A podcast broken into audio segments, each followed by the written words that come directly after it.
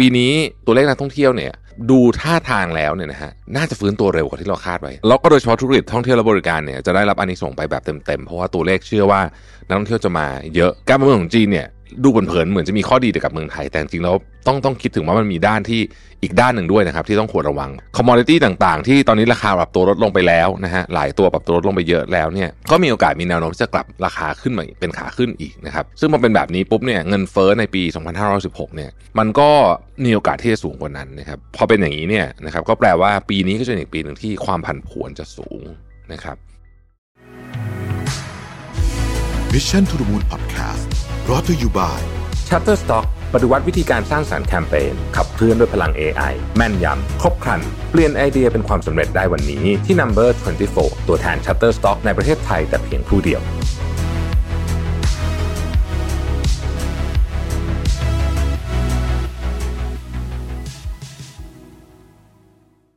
สวัสดีครับยินดีต้อนรับเข้าสู่ Mission to the Moon Podcast นะครับ คุณอยู่กับรวิธานุสาหะครับ ในปี 2566 เนี่ยนะฮะก็เรียกว่าเป็นการฟื้นตัวของโควิด อย่างเต็มรูปแบบนะฮะ ทีนี้มันจะมีเหตุการณ์อะไรเกิดขึ้นบ้างที่เราพอจะคาดการได้นะครับในประเทศไทยนะฮะธุรกิจขนาดใหญ่ขนาดเล็กเนี่ยจะส่งผลกระทบยังไงบ้างเนี่ย เดี๋ยวนี้จะเล่าข้อมูลจาก SCB EIC ให้ฟังนะครับ แต่ว่า ก่อนอื่นเนี่ยอยากจะเล่าความคิดเห็นส่วนตัวของผมก่อนละกัน อันนี้ก็ต้องฟังหูไว้หูนะฮะ อันนี้ไม่ได้อยู่ในรายงานนะครับผมคิดว่าอยากจะแชร์กับทุกท่านนะครับ โดยส่วนตัวรู้สึกว่าปีนี้เนี่ยมันมีทั้งด้านบวก และด้านลบหรือเรียกว่าด้านที่ควรระวังก็ได้นะฮะ เยอะทั้งคู่นะครับ เยอะทั้งคู่คือ คือเป็นปีที่ต้องตั้งสติและสมาธิดีๆนะ เพราะว่ามันจะมีทั้งทั้งหลายอย่างเลยที่เป็นทั้งโอกาสแล้วก็เป็นความเสี่ยงนะฮะ แล้วก็ใหญ่ทั้งสองข้างเลยเนี่ยนะฮะ เอาฝั่งบวกก่อนแล้วกันนะครับฝั่งบวกนะครับหนึ่งก็คือตัวเลขนักท่องเที่ยวเนี่ยดูท่าทางแล้วเนี่ยนะฮะน่าจะฟื้นตัวเร็วกว่าที่เราคาดไว้ในในสัปในปีที่แล้วอีกนะครับเพราะฉะนั้นเนี่ยออพอตัวเลขนักท่องเที่ยวดีเนี่ยนะฮะภาคบริการและการท่องเที่ยวของประเทศไทยเนี่ยมันสัมผัสผู้คนจำนวนมากนะคือมีคนจำนวนมากเยอะมากเลย แล้วก็เป็นต้องบอกว่าส่วนใหญ่เป็นเป็นเป็นรายเล็กรายน้อยด้วยนะฮะซึ่งพอเงินมันเข้ามาตรงนี้เนี่ยมันก็จะทำให้คนที่อยู่ในธุรกิจนี้ทั้งหมดและธุรกิจที่เกี่ยวข้องเนี่ยนะฮะคึกคักเพราะฉะนั้นผมคิดว่า การบริโภคภายในประเทศที่เราเคยหวั่นวิตกกันว่ามันจะมันจะไม่ค่อยดีในปีนี้เนี่ยผมว่าขอใช้คำว่าไม่แย่มากดีกว่านะฮะคิดว่าน่าจะใช้ได้เลยทีเดียวนะครับเออแล้วก็โดยเฉพาะธุรกิจท่องเที่ยวและบริการเนี่ยจะได้รับอานิสงส์ไปแบบเต็มๆเพราะว่าตัวเลขเชื่อว่านักท่องเที่ยวจะมาเยอะนะฮะเออแม้ว่าเศรษฐกิจในประเทศเขาอาจจะไม่ได้ดีมากต่างๆนานาเนี่ยแต่ว่าผมก็ยังเชื่อว่าคนก็จะยังมาเยอะอยู่ดี เพราะว่า เราไม่ได้ใช้เงินด้วยเหตุผลอย่างเดียวครับ ด้วยอารมณ์ก็เยอะนะ เพราะฉะนั้นเนี่ยเมื่อประเทศเปิดแบบนี้เนี่ยก็มีโอกาสสูงนะครับนักท่องเที่ยวจีนเองนะฮะเรื่องมาตรการโควิดนี่ผมขอไม่พูดถึงใน EP นี้นะแต่ว่านักท่องเที่ยวจีนเองเนี่ยเอ่อถ้าเดินทางมาได้แล้ว ผมก็คิดว่าก็น่าจะมีมีมีมีอิมแพกเยอะกับท่องเที่ยวไทยนะครับ อันนั้นคืออันที่หนึ่งนะฮะอันที่สองปีนี้มีเลือกตั้งนะครับ เลือกตั้งเนี่ยคือก็ส่วนใหญ่แล้วมันจะกระตุ้น เศรษฐกิจอยู่แล้วนะครับ เพราะคนก็จะรู้สึกว่าเอออยากจะคล้ายๆกับรอดไหนดูซิว่าแหมรัฐบาลมาใหม่ก็มักจะต้องมีควิกวินใช่ไหมก็ช่วงแรกก็เศรษฐกิจก็จะคึกคักกันนะฮะเงินก็จะคึกคักปีที่เลือกตั้งจะเป็นปีที่เอ่อเม็ดเงินค่อนข้างจะดีอยู่แล้วนะครับก็น่าจะทำให้ตลาดคึกคักได้พอสมควรนะครับ แล้วก็เงินบาทที่แข็งค่าขึ้นนะครับแล้วก็การคาดการณ์ว่าดุลบัญชีเดินสะพัดของประเทศไทยเนี่ยจะดีขึ้นเยอะจากที่เราขาดดุลอยู่เยอะๆเนี่ยนะครับเพราะนักท่องเที่ยวจะเข้ามาเยอะเนี่ย ก็ทำให้มีการเรียกว่าเก่งกำไรนะฮะผ่านรูปแบบของการนำเงินเข้ามาจะซื้อพันธบัตรซื้ออะไรอย่างนี้เนี่ยนะฮะหรือจะเก่งกำไรเฉยๆเนี่ยก็จะเห็นว่าค่าเงินบาทในช่วงนี้เนี่ยแข็งค่าเร็วกว่าเพื่อนเพื่อนเหมือนกันนะฮะก็เป็นก็เป็นอันนี้เป็นเป็นด้านบวกนะครับ ทีนี้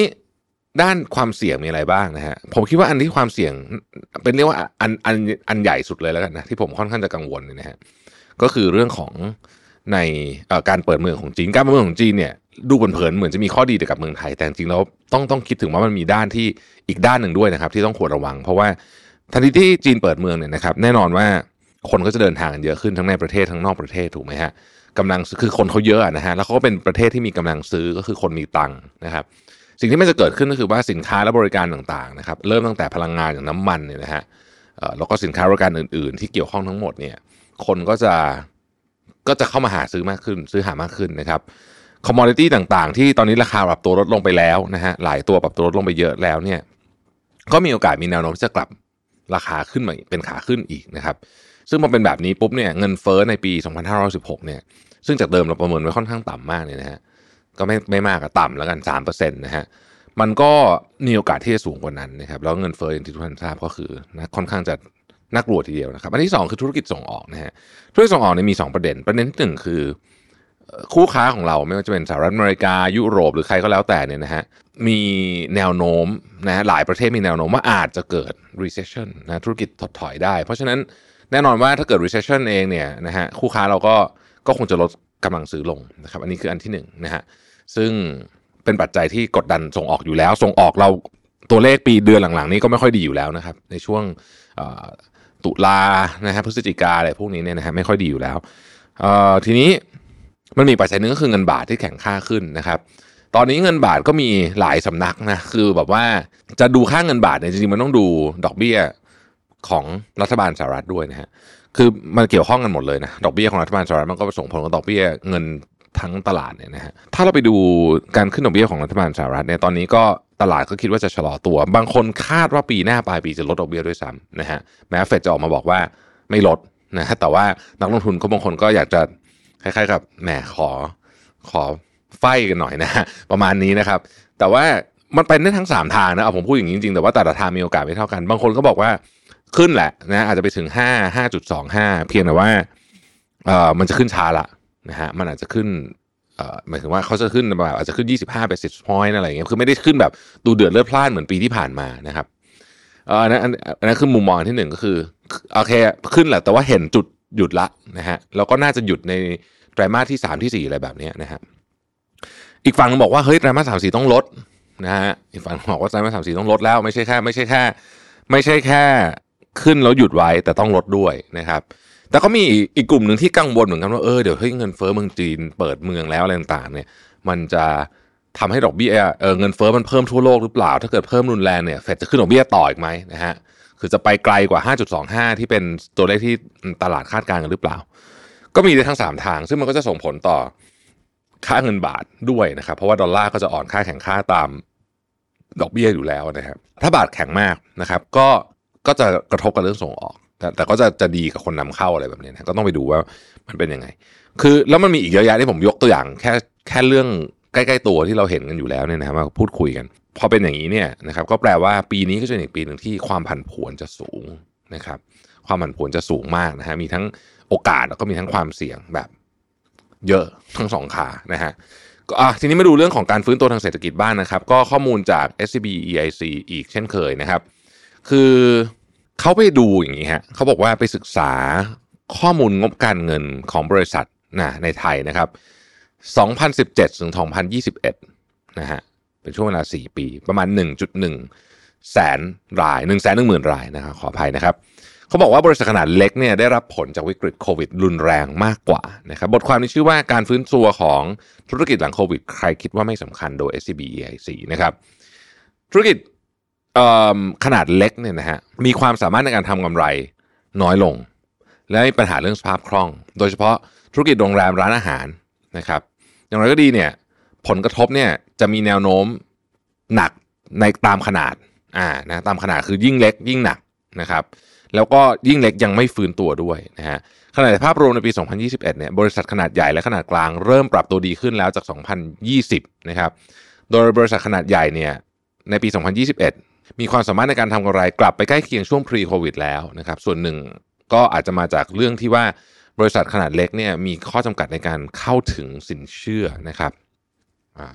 แม้จะได้รับการผ่อนผันจากนโยบายของภาครัฐก็ยังมีปัญหาอยู่ดี แต่ในขณะที่บริษัทขนาดใหญ่เนี่ยเข้าถึงแหล่งทุนได้มากกว่านะครับแล้วก็มีการกระจายความเสี่ยงจากการพึ่งพาตลาดที่หลากหลายกว่า ก็เลยได้รับผลกระทบที่น้อยกว่านั่นเองนะฮะธุรกิจโรงแรมร้านอาหารและสังหาริมทรัพย์มี ความน่าเป็นห่วงพอสมควรนะครับ โดยเฉพาะโรงแรมขนาดเล็ก แม้ว่าตอนนี้นักท่องเที่ยวจะกลับมาแล้ว คือปีนี้ยังไม่ได้ดูนะครับ ปีนี้งบยังไม่มีใครส่งใช่ไหมฮะก็เราก็ดูได้ได้ถึงปี 2021 นี่แหละนะครับ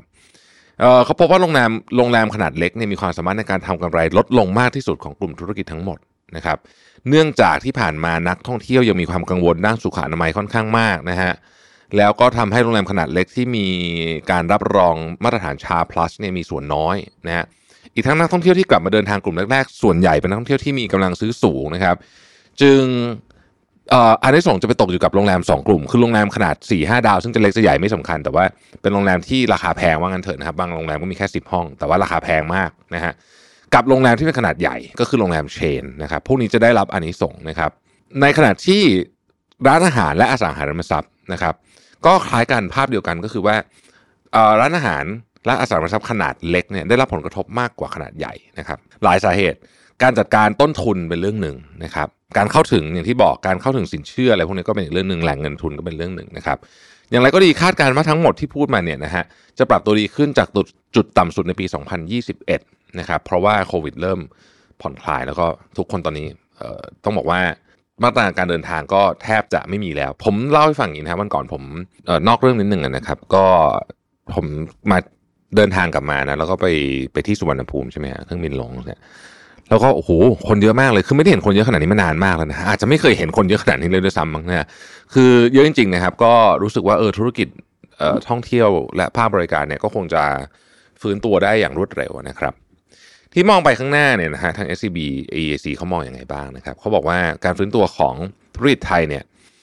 มีความท้าทายนะฮะจาก 2 เรื่อง 1. ความไม่แน่นอนทางเศรษฐกิจที่ยังคงสูงอยู่นะครับคือมีความผันผวนสูง อันที่ 2 ซึ่งผมว่าสำคัญกว่าคือ uneven มันอาจไม่ทั่วถึงนะฮะโดยธุรกิจที่มีแนวโน้มจะเติบโตได้แก่ธุรกิจที่ตอบโจทย์การฟื้นตัวของการบริโภค หรือว่าสอดรับเทรนด์โลกที่เกี่ยวข้องกับการลงทุนในเมกะโปรเจกต์อะไรแบบนี้นะฮะ ขณะที่บางธุรกิจมีความเสี่ยงจากเศรษฐกิจโลกชะลอตัว และได้ผลได้รับผลกระทบจากเมกะเทรนด์เช่นกัน เช่นการเปลี่ยนแปลงทางสภาพภูมิอากาศ เทคโนโลยีนวัตกรรม สังคมผู้สูงอายุนะครับทำให้ความช่วยเหลือพิเศษจากภาครัฐ และการปรับตัวอย่างเหมาะสมมีความสำคัญอย่างมากนะฮะที่จะประคับประคองบริษัทขนาดเล็กที่ว่ามาเนี่ยนะฮะให้ฟื้นตัวได้ โดยภาครัฐควรเน้นการลดค่าใช้จ่าย พร้อมเพิ่มรายได้ให้กับกลุ่มธุรกิจขนาดเล็กนะครับในภาคบริการและสังหาริมทรัพย์นะฮะซึ่ง อาจจะทำได้หลายอย่างนะครับ เช่นนะฮะมาตรการช่วยเหลือต้นทุนผู้ประกอบการนะครับในระยะสั้นเนี่ยภาครัฐควรมีการอุดหนุนราคาพลังงานเออค่าไฟก็เพิ่มด้วยนะฮะแล้วก็ค่าจ้างนะครับโดยเฉพาะผู้ประกอบการขนาดเล็กเพื่อธุรกิจอยู่รอดได้ ในระยะยาวควรมีการวางแผน การจัดการต้นทุนของธุรกิจ และส่งเสริมประสิทธิภาพ การใช้งานทรัพยากรต่างๆ เช่น พลังงานเป็นต้นนะครับอันที่ 2 ก็คือมาตรการกระตุ้นเศรษฐกิจนะฮะอันนี้อาจจะต้องเฉพาะกลุ่มมากขึ้น อ่านะฮะจะต้องเฉพาะกลุ่มมากขึ้นยกตัวอย่างเช่นเขาบอกว่าเราเที่ยวด้วยกันเนี่ยนะฮะในเฟสต่อไปก็อาจจะไปโฟกัสที่การอุดหนุนโรงแรมขนาดเล็กอะไรแบบนี้นะฮะร้านอาหารขนาดเล็ก หรือช็อปดีมีคืนนะครับก็ให้สิทธิประโยชน์แก่เอ่อทางภาษีเนี่ยนะฮะมากกว่าถ้าเกิดไปซื้อจากบริษัทที่เป็นเอ่อธุรกิจที่เป็นขนาดเล็กอะไรแบบนี้เป็นต้นเนี่ยนะครับ นอกจากความช่วยเหลือจากภาครัฐเนี่ยนะครับ ผู้ประกอบการเองก็จะต้องเข้าใจถึงปัญหา แล้วก็ความสำคัญในการปรับตัวเพื่อผ่านพ้นวิกฤตครั้งนี้ไปด้วยเช่นกันนะครับ อันที่หนึ่งเนี่ยนะฮะคือการรักษาเสถียรภาพของธุรกิจควบคู่การบริหารความเสี่ยงนะครับ โดยเน้นการดูแลงบการเงินนะฮะโอ้นี่สำคัญมาก คือต้องเรียกว่าผ่าตัดนะครับ ลดต้นทุนคือต้องไปดูทีละบรรทัดเลยว่าตรงไหนที่ทำอะไรได้บ้างนะฮะแล้วก็อีกอันหนึ่งคือต้องคิดถึงความเสี่ยงด้วยนะครับ ความเสี่ยงเนี่ยมันแน่นอนธุรกิจมันมีความเสี่ยงเยอะอยู่แล้วนะฮะมันมีหลายเยอะแยะเต็มไปหมดเลยแต่ว่า เราก็ไปดูอันที่ใหญ่ๆนะผมหลักการผมคือว่าความเสี่ยงประเภทไหนที่มันเกิดขึ้นแล้ว มันแบบอาจจะพาเราแย่ไปได้เลยเนี่ยไอ้พวกนั้นก็ต้องไปปิดก่อน คือต้องไปดูขนาดของความเสี่ยงนะฮะอันที่สองก็คือเน้นการทำ customer centric เพราะว่าลูกค้าเนี่ยต้องบอกว่าความต้องการเปลี่ยนไปเยอะมากนะฮะเพราะฉะนั้นเนี่ยเราก็มีความจำเป็นที่จะต้องออทำ customer centric เอาข้อมูลมาใช้ให้เยอะขึ้นนะปัจจุบันข้อมูลมีเยอะมาก แต่ว่าเรามาใช้ได้เยอะหรือเปล่าเท่านั้นเองนะครับอีกอันหนึ่งคือทำ business transformation นะผมคิดว่านี้ก็เป็นเรื่องสำคัญนะฮะคือธุรกิจเนี่ยตอนนี้มันไม่ใช่แค่ เอาดิจิตอลเข้ามาหรืออะไรอย่างนี้ด้วยนะเราต้องมานั่งคิดว่า business model ของเราเนี่ยมันยัง work อยู่หรือเปล่านะครับเพราะพฤติกรรมคนเปลี่ยนไปเยอะจริงๆนะครับและ 4 ก็คือลงทุนเพื่ออนาคตนะฮะผ่านการลงทุนในเทคโนโลยีเพื่อเพิ่มประสิทธิภาพในการผลิตนะฮะแล้วก็ลงทุนในตัวพนักงานนะครับ retrain reskill นะฮะอะไรแบบนี้เป็นต้น ก็จะช่วยปรับลดต้นทุนในระยะยาวขององค์กร แล้วก็เพิ่มความสามารถในการแข่งขันได้นะครับอ่านี้เป็นรายงานจาก SCB EAC แบบเวอร์ชันสั้นนะฮะสรุปแล้วเนี่ยก็ปีนี้นะครับก็อาจจะ ต้องใช้คำว่าฝันได้นะว่าเราจะทำนู่นทำนี่แต่ว่าก็ต้องไม่ลืมว่าความเสี่ยงยังมีเยอะมากอยู่นะครับสำหรับผู้ประกอบการเองนะฮะผมคิดว่าปีนี้เรื่องต้นทุนสำคัญมาก เรื่องการจัดการบริหารความเสี่ยงที่ของความผันผวนสำคัญมากนะครับสำคัญไม่แพ้ขายของเอาอย่างนี้นะฮะสำคัญไม่แพ้ขายของ เพราะว่าในที่สุดแล้วเนี่ยเราอยากจะเห็นเรายได้เยอะแน่นอนนะครับ แต่เราอยากจะเห็นกำไรที่เหลืออยู่เนี่ยเยอะด้วยใช่ไหมเพราะฉะนั้นเนี่ยมันก็ต้องจัดการเรื่องพวกเนี้ยให้ดีนะครับให้ดีนะฮะขอบคุณที่ติดตาม Mission to the Moon Podcast นะครับแล้วเราพบกันใหม่พรุ่งนี้ สวัสดีครับ Mission to the Moon Podcast Presented by Number 24 ตัวแทน Shutterstock ในประเทศไทยแต่เพียงผู้เดียว ให้ทุกการใช้งานลิขสิทธิ์เป็นเรื่องง่าย สร้างสรรค์ด้วยความมั่นใจ It's not stock it's Shutterstock